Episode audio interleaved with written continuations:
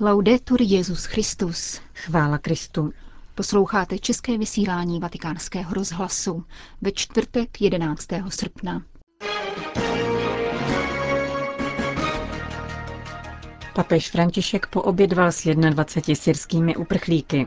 Kněžské svěcení v iráckém uprchlickém táboře. Pozornost světa se soustředí jinam. Ukrajina prohrává na všech frontách, říká apoštolský nuncius Gugerotti. Pořadem provázejí Johana Bronková a Jana Gruberová.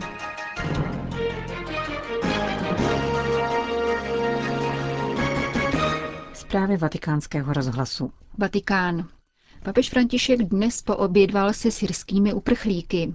Jako známil ředitel tiskového střediska svatého stolce Greg Berg, svatý otec dnes v domě svaté Marty obědval s 21 syrskými uprchlíky, které v současné době hostí komunita Sant'Egidio.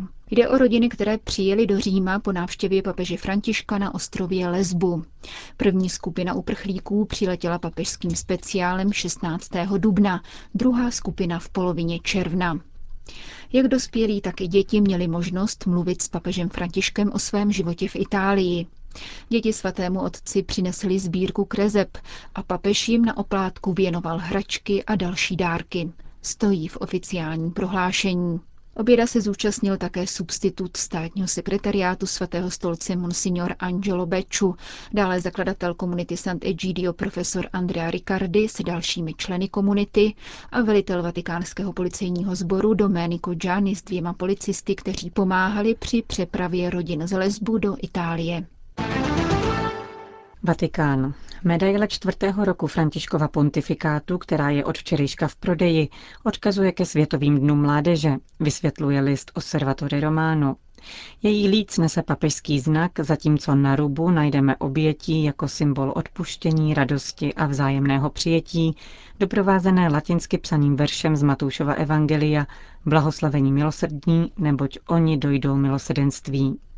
Právě toto blahoslavenství bylo motem 28. světového setkání mládeže v polském Krakově, které připomíná další latinský nápis na medaili. Autorkou díla je mladá umělkyně Carmen Testa, která pochází z jeho italského města Campobasso a vystudovala v Římě. Kiev. Situace na Ukrajině se stále zhoršuje.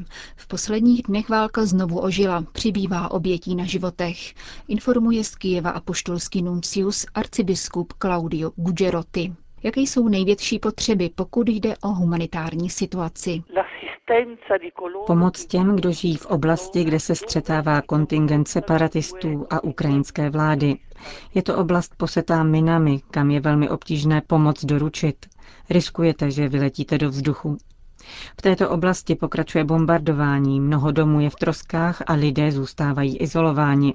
Další z nejzasaženějších skupin jsou ti, kdo žijí v oblasti kontrolované separatisty, protože jde zejména o staré lidi.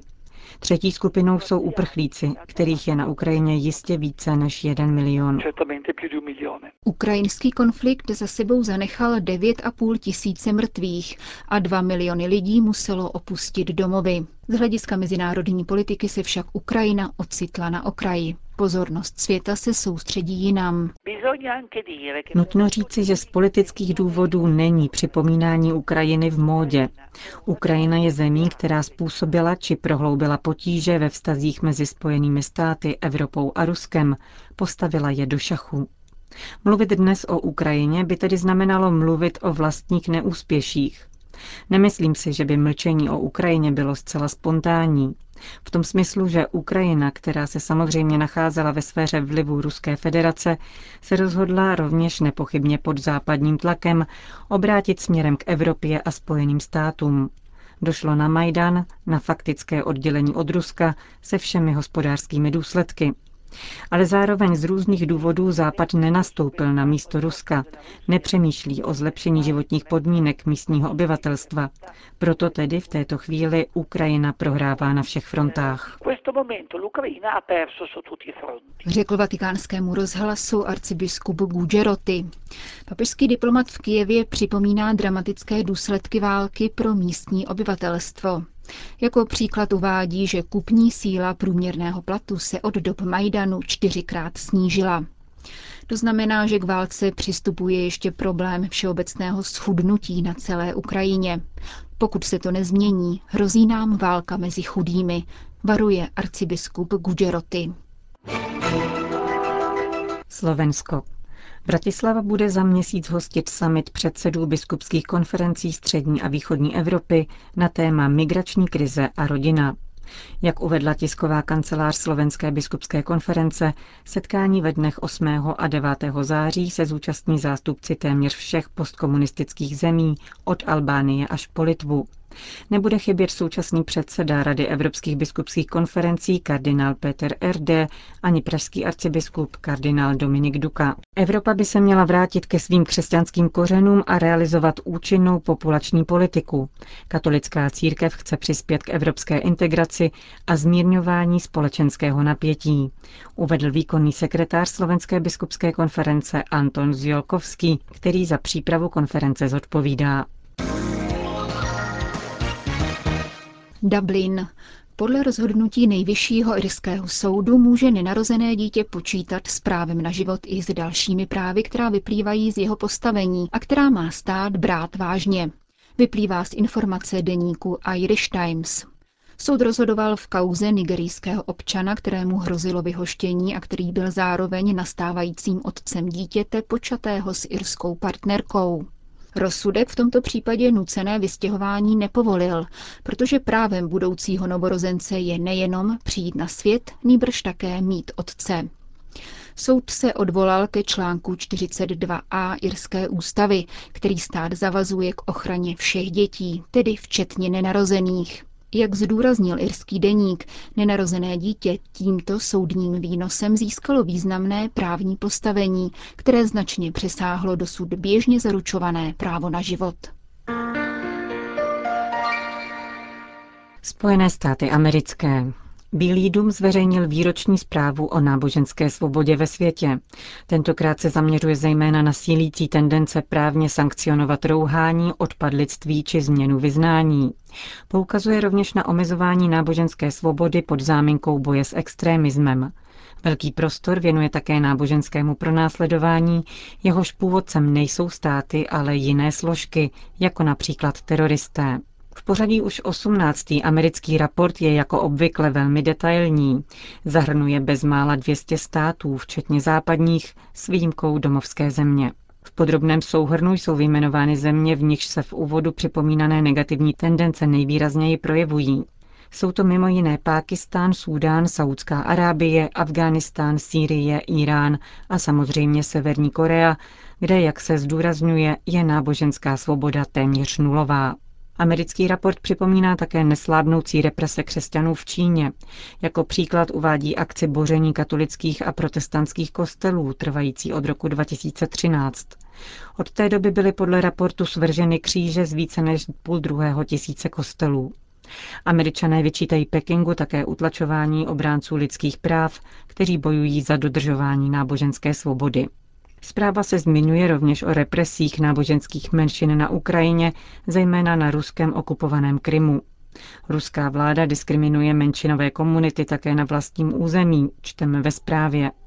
Pod záminkou války s extrémismem odebírá povolení na kultovní činnost a omezuje náboženskou praxi. V dokumentu amerického ministerstva zahraničí nechybějí některé kontroverzní pasáže. Za porušování svobody náboženství se označují například slova maďarského premiéra o potřebě obrany křesťanských hodnot Evropy nebo postoj slovenské vlády, která příliv islámských přistěhovalců vnímala jako potenciální ohrožení své bezpečnosti a proto se vyslovila pro preferenci křesťanských uprchlíků. Jemen. Mezinárodní koalice v čele se Saudskou Arábií po pětiměsíčním klidu zbraní obnovila bombardování jemenského hlavního města Sana, které kontrolují šítští vzbouřenci kmene Hutí a síly věrné bývalému prezidentovi Abdaláhovi Sálihovi, podporovaní Iránem. Bombardování začalo po neúspěšném jednání obou stran, které se minulý týden sešly v Kuwaitu. Největší cenu za polozapomenutý jemenský konflikt platí civilisté. Internetový portál blízký františkánské kustodii svaté země cituje jemenskou nevládní organizaci, která od počátku války, tedy od března loňského roku, zapisuje smutné statistiky. Z celkového počtu 9136 civilních obětí tvoří téměř polovinu ženy a děti. Odhaduje se, že v konfliktu bylo zraněno téměř 17 tisíc lidí, bombardováno 630 škol a 250 nemocnic.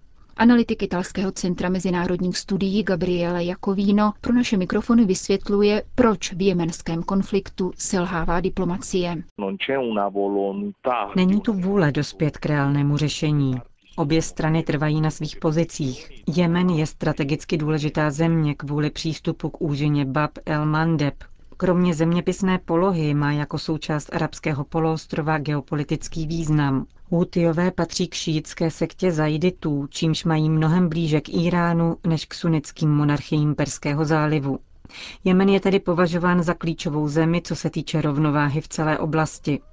Bombardování bohužel jen zvýší počet civilních obětí, protože mezinárodní kontext nyní nepovažuje Jemen za prioritu, pokud situaci porovnáme se syrským konfliktem.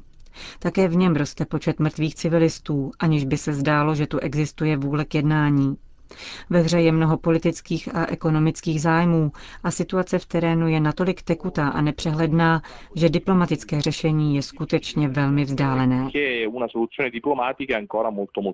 Jemenští lékaři dosvědčují, že v posledních měsících roste počet potratů, těžkého poškození plodů a novorozenců, kteří přicházejí na svět s vážným postižením. Děti se rodí bez hlavy, kostí a kloubů a mnohé matky nedokáží dovést těhotenství do konce kvůli vážné podvýživě.